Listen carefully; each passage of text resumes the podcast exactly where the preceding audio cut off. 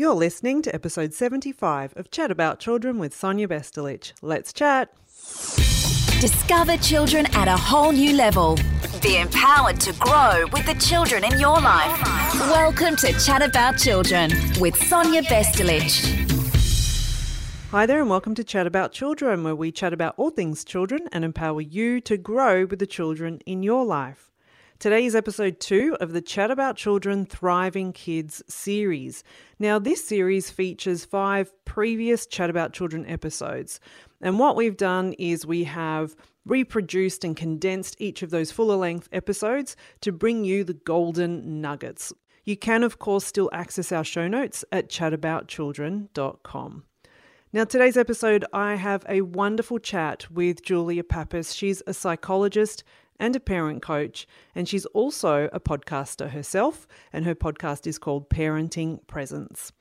Now, this episode, Julia helps us understand what emotional development looks like in children, what factors influence emotional development, and she also talks about how emotions are regulated. So, these are part of our day to day, whether we're working with children, or we're doing our best as parents and carers to raise our children and, of course, to empower ourselves with the information we need to help us in our day to day.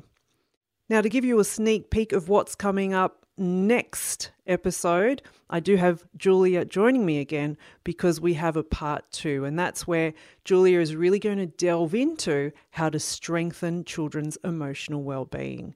But today's chat is really going to give you those fundamentals and the foundation knowledge that you need to really maximize what we talk about in episode three. So relax and enjoy my chat with Julia Pappas. Julia, welcome to Chat About Children. Thank you so much for having me. I'm I'm glad to be here. Thank you.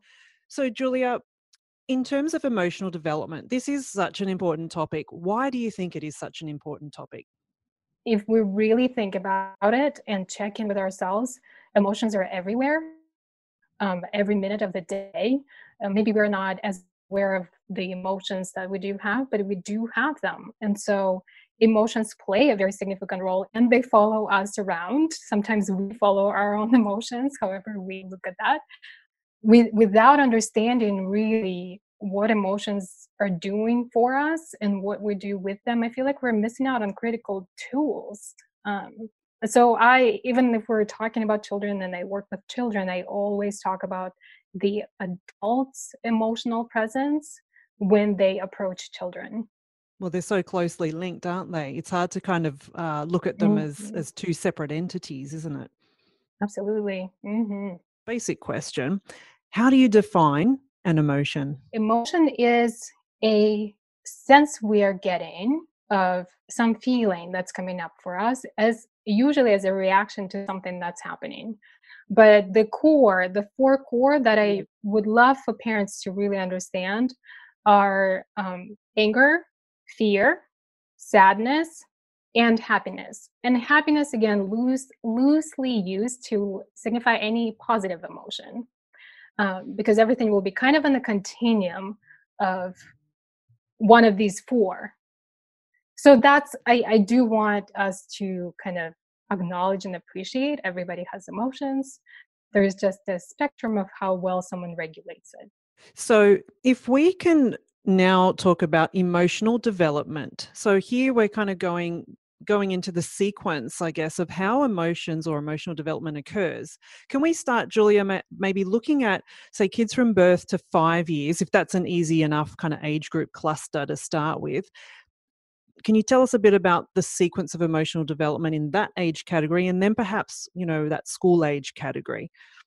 Um, sometimes we have this impression that communication is words um, or when we can look each other in the eye and you know really know that there is a response back and all of that going on. But you're so right about um, communication being almost all about nonverbals, right? The type of cry, um, how yeah. the baby is even just positioning the body. Is the tense? Is it, you know, where are the limbs? And we're talking about really small ones. But why we're talking about the stage is to really highlight the fact that it starts day one, right? Like yes. just really simple needs are there from day one so they will be communicated in whatever way the baby can That's right. And so, and, and, you're right. And you, you kind of group it as nonverbal, and that's exactly what it is. And as we know, we communicate a lot more nonverbally than what we do verbally. And so that's a really important part to highlight uh, within mm-hmm. this discussion. Um, mm-hmm. Is that before children do speak their first words, um, we're often looking at all the other signals that they're giving us to understand their emotions, to understand their mm-hmm. needs, to understand their wants. So they are very yeah. closely linked in that way. Mm-hmm. How do things change? And we talked about self awareness, um, and it, look, it's going to be different for everyone, obviously, um, but that's a big part of emotional development i guess from your experience julia when when a child you know typically they start their first words around you know one one year of age or between 12 to 18 months um, and then they gradually build from there I guess in terms of being able to verbalize their own emotions or have that ability to understand, because it is a bit of a high level skill to be able to understand and read other mm-hmm. emotions. That happens at quite a basic level. You know, often kids will start with happy, sad. You know, and parents will often describe things as happy, sad as mm-hmm. well. Um, they're kind of mm-hmm. the two.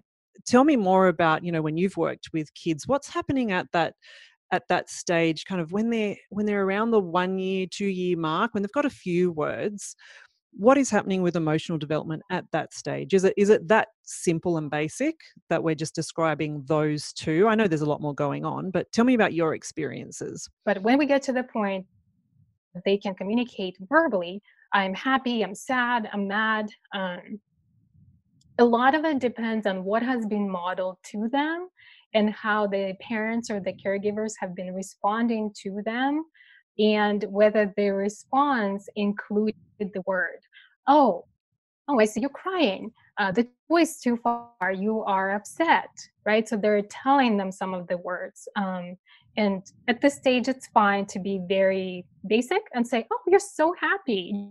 You like this or look at you you got mad or you're sad or oh, that you you look scared that that scared you. So it's like fear right? All those basic four emotions if they're being modeled back to the child and being acknowledged and articulated we're going to see um, more of that with children who do talk.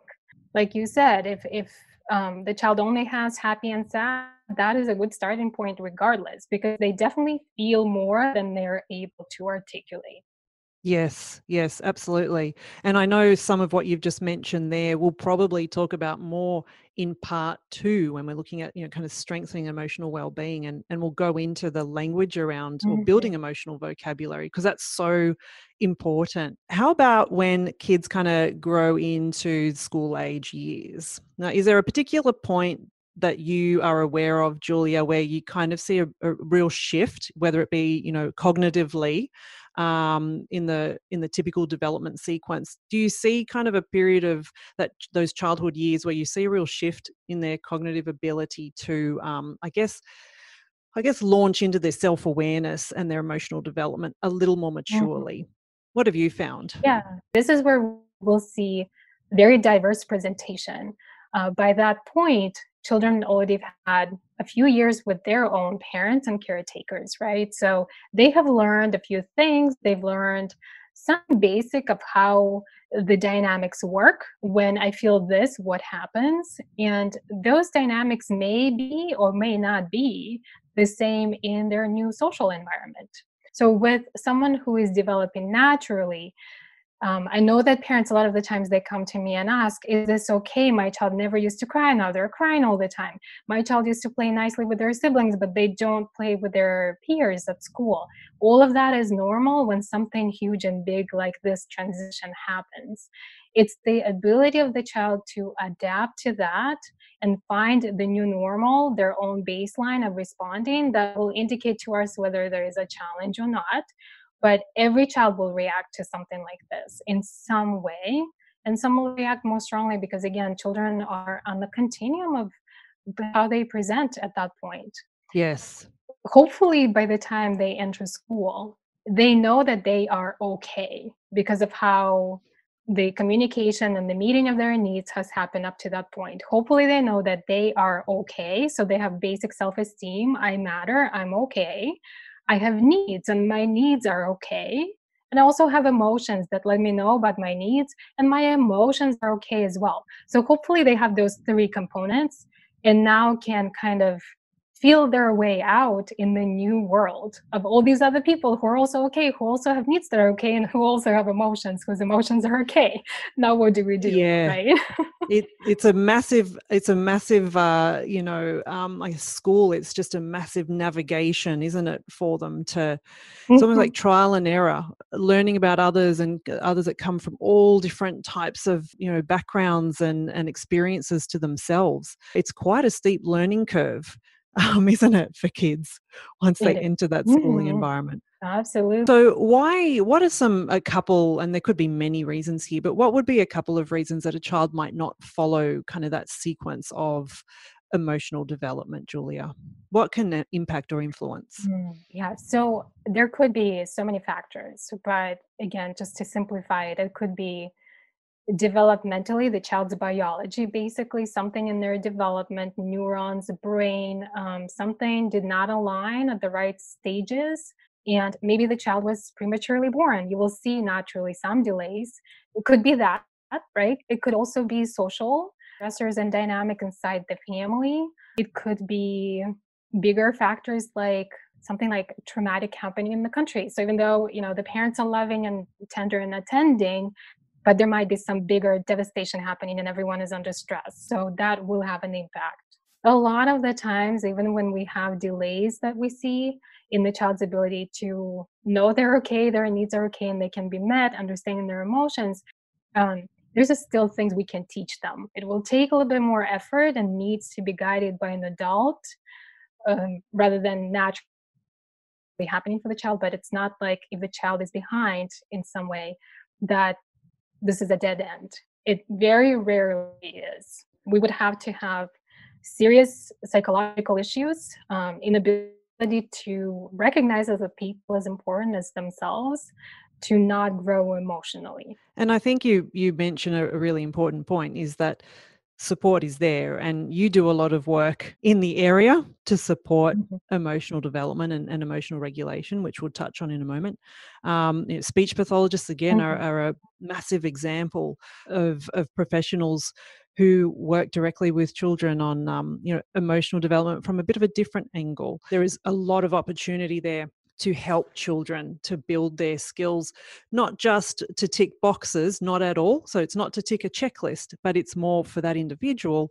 What do they actually need to function successfully in their day to day? And this is what we term as mm. life skills. Yes, absolutely. If you're a mum or know a mum who could do with some support, this is an invitation to join the Flourish for Mums four week self care program.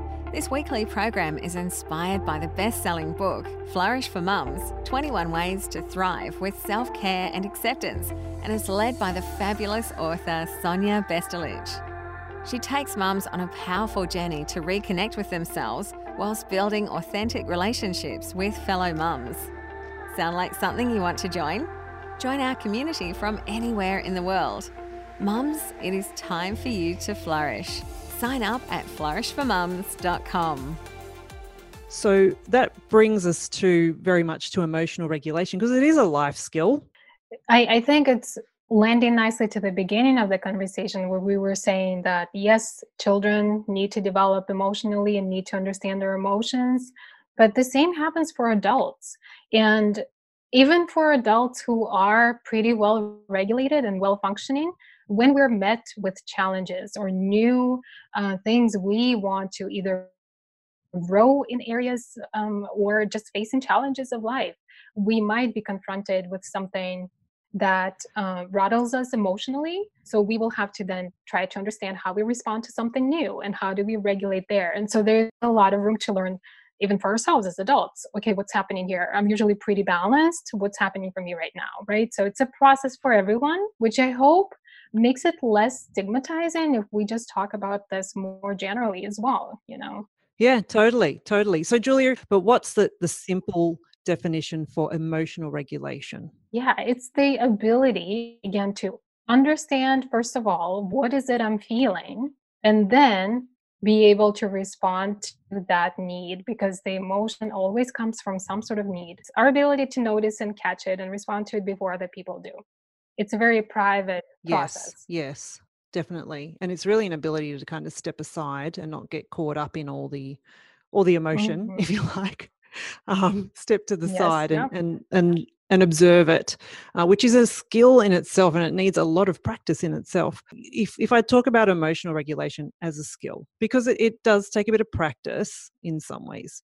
Emotionally regulating, what do you see in all your work? Where where does where does kind of the foundation skill for for children kind of stem from? Regulation is all about I'm okay, right?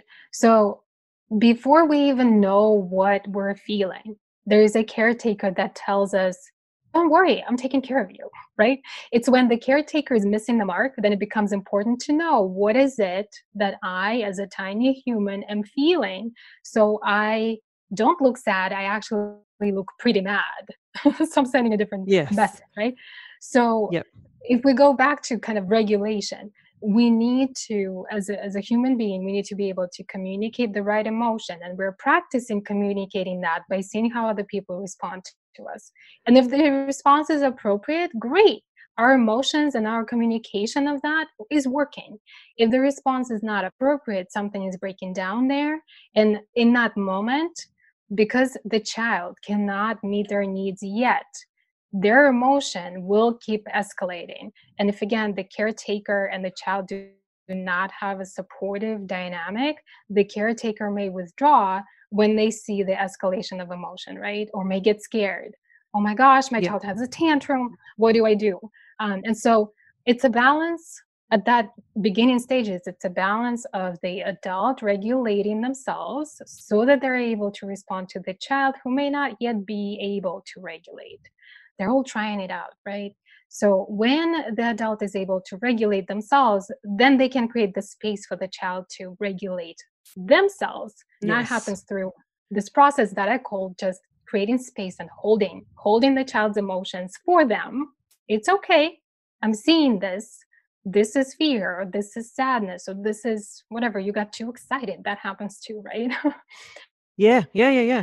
Yeah, Uh, so yeah and holding that space for them making it okay. So i'm seeing this i'm hearing this this is what i'm reading off of you. I'm okay with you feeling that. Let's see what we need to do about it right? So when adult is fine with whatever the child is feeling the child will be fine with that as well and the adult will guide them through that holding of their emotions of the whole cycle through you're okay you're i hear your needs your emotions are okay now let's see what we can do about it when adults can do that multiple times over and over and over the child learns again i'm okay my emotions are okay my needs are okay everything is fine and that's the basis of regulation really they need to feel like everything is okay and it will work out Yeah, it's kind of going back to that basic need for safety, isn't it? I'm feeling safe. It takes Mhm. practice um, to just, you know, step back and not be reactive, but just have a bit of space to be responsive. And, you know, like in it, it happens. And then you get a lot of parent guilt going on. Oh, you oh know, yes I snap back or I shout or I did this. And then the guilt just takes Mhm. over, which is not, uh, you know, I Mhm. I guess now moving into a slightly different direction here, Julia, but I, I just want to acknowledge that for parents, it's also Mhm. okay.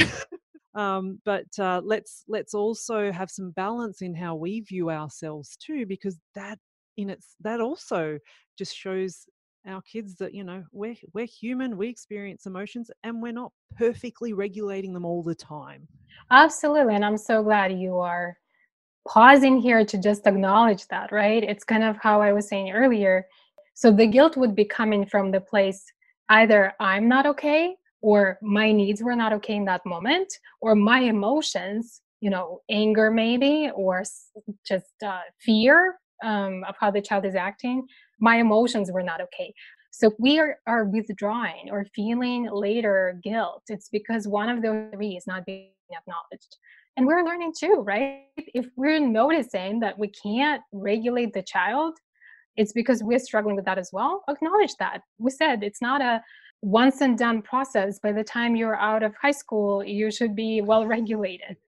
No it's an ongoing process and parenting is actually speaking of challenges a very important challenge developmentally for an adult.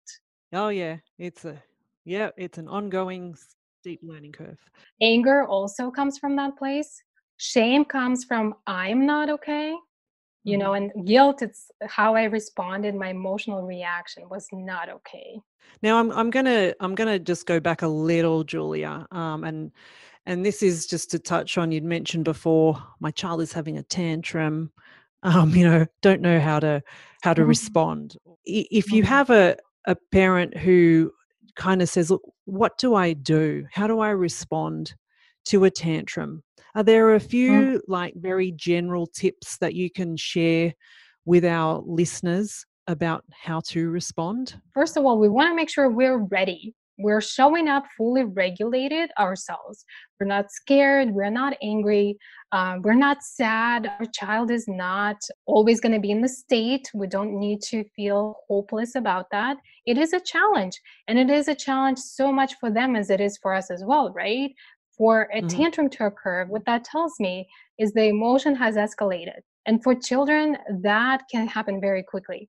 There is an emotion that indicated some need, the need was not met in the moment. And so now there's that escalation that we are seeing. It's at that point where you have this level of escalation, it's hard to get to the bottom of what the need is because you kind of mm-hmm. need to do some check-in what is happening? You know is it a one-off tantrum? And you can kind of scan your environment what happened just now? Who else what else was happening around the child? Or is it more kind of a a pattern that's developing? Well we need to do a little bit different type of check-in right? Or something has changed in their environment or routine. There's so many things. As i respond to the child first uh, priority is to help them calm down literally just regulate that emotion by holding space for them.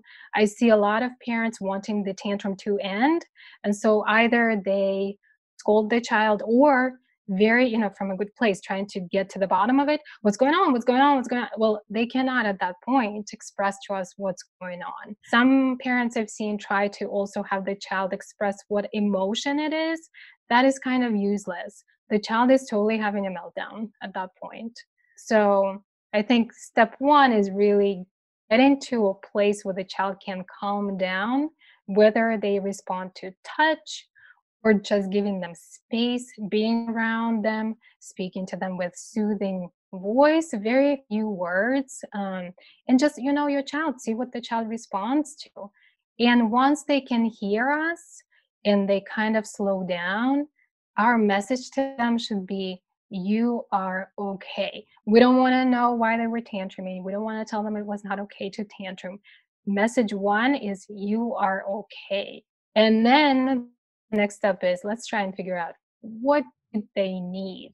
But there's nothing really to do in the escalation phase other than keeping the child safe, both physically Absolutely. and emotionally, right? Absolutely. Absolutely. And Julia, you you summarize that beautifully and i know within that that that was very valuable information for a lot of the listeners. So thank mm. you. Really valuable tips and strategies within that. That was excellent. Oh i hope so. Julia i'm i'm mindful that we've had a, a wonderful conversation so far really providing an introduction to and, and even beyond an introduction to emotional development. You know touched on emotional regulation and that leads us into part two, which is going to be about uh, strengthening emotional well-being in kids um, and, and just looking at those super practical ways that listeners can i guess adopt strategies and ways to implement very easily and quickly some little i guess tips and tricks i like to call them to just start adding that that strength work to kids developing emotional well-being and that resilience with their emotions. So do you have any messages, take home messages about what we've talked about so far? Number one is I want to acknowledge for the parents that it's a process, right? A lot of the times we might, this might be, having a child might be the first experience ever that we are beginning to feel emotions we've never felt before. So creating that space for ourselves and doing the work we need to do to continue growing growing emotionally is important so that we can support the child's emotional development. And again, the three important steps or pillars to that uh, development is you're okay. So I'm talking to you as a parent. You are okay. Your needs as a parent are okay. And your emotions are okay. Do the work you need to do to really feel that and acknowledge that for yourself. Wonderful. Wonderful, Julia. Thank you so much for all your expertise and your warmth and your valuable strategies and information today. I really appreciate it. Thank you so much for joining the chat about children. Thank you. A great chat there with Julia Pappas, who always has so much value to share. Now, I would love for you to share this episode with family, friends, and with colleagues who you know will benefit. And I would also love for you to leave a rating and a review for the podcast from your favorite podcast player. Thank you so much for your attention. I celebrate you and I look forward to chatting soon. Thanks for joining the Chat About Children with Sonia Vestelich. www.chataboutchildren.com.